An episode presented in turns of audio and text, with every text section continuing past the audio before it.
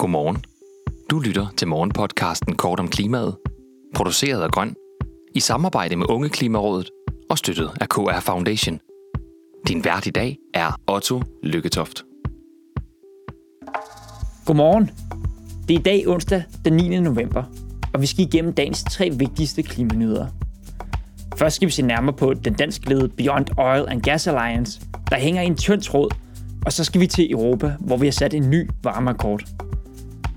Og så skal vi til Danmark, hvor en virksomhed har fundet en erstatning til betonfundament, når man skal bygge hus.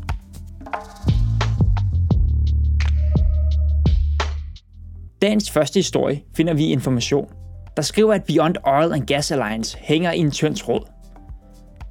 På initiativ af Danmark og Costa Rica igangsattes Beyond Oil and Gas Alliance, der også bliver kaldt BOGA, ved sidste års COP-møde. Alliancens formål er at sætte en slutdato for udvindingen af olie og gas. BOGA fik hurtigt nye medlemmer, og efter COP26 var Frankrig, Irland, Sverige, Wales, Grønland, Quebec, New Zealand, Portugal og selv Kalifornien medlem. Og de forpligtede sig altså til at sætte en stopper for nye udbudsrunder og sætte en reel slutdato for olie- og gasproduktion. Men efter et års levetid står BOGA-initiativet over for store vanskeligheder. Costa Rica, som sammen med Danmark udgør de ledende kræfter i alliancen, fik i maj en ny regering, hvor den nye præsident Rodrigo Chaves Robles fra Socialdemokratisk Fremskridtsparti overtog magten. Chaves betragtes ifølge Information som en konservativ populist, der er konfronteret med betydelige økonomiske udfordringer i form af høje olie- og gaspriser og en inflation, der svinger mellem hele 9% og 12%. Med Chaves nye regering har Costa Ricas tidligere engagement i BOGA nu fået en helt anden lyd.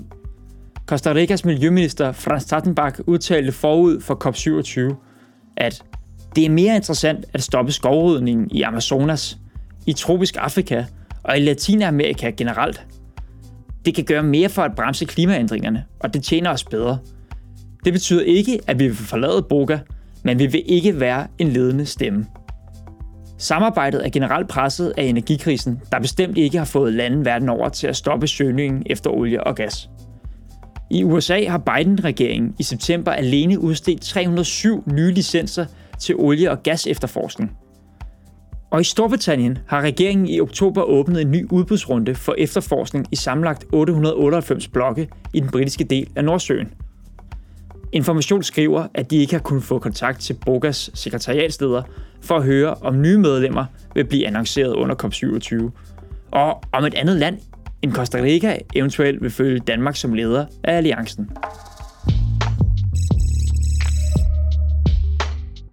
Det europæiske kontinent oplevede den varmeste oktober måned nogensinde registreret.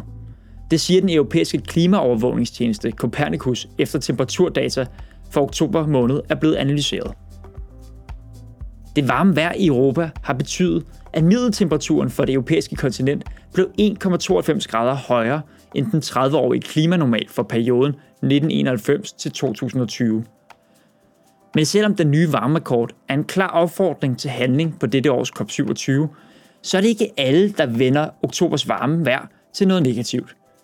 I dagens Børsen kan man blandt andet læse, at analytiker Christian Rune Poulsen fra Green Power Danmark pointerer, at vi i Danmark ikke behøver at frygte stort for vinteren nu. I hvert fald ikke, når det kommer til energiforsyning. Rune Poulsen udtaler, det varme oktobervejr betyder, at vi har udskudt vinteren, og så er det faktisk lykkedes at få fyldt gaslagerne i hele EU.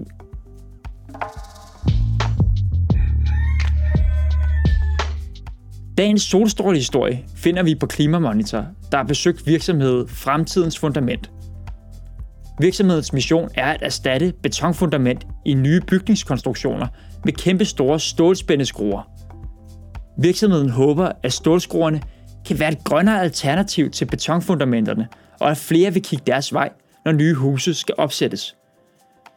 Løsningen er faktisk markant dyrere sammenlignet med den billigste beton i byen, men ifølge virksomhedens egne beregninger kan man spare op mod 90% CO2 ved brugen af stålskruerne i stedet for beton.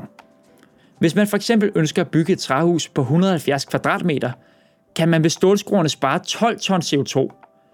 Til sammenligning udleder en dansker i gennemsnit 11 ton CO2 om året ifølge Klima-, Energi- og Forsyningsministeriet.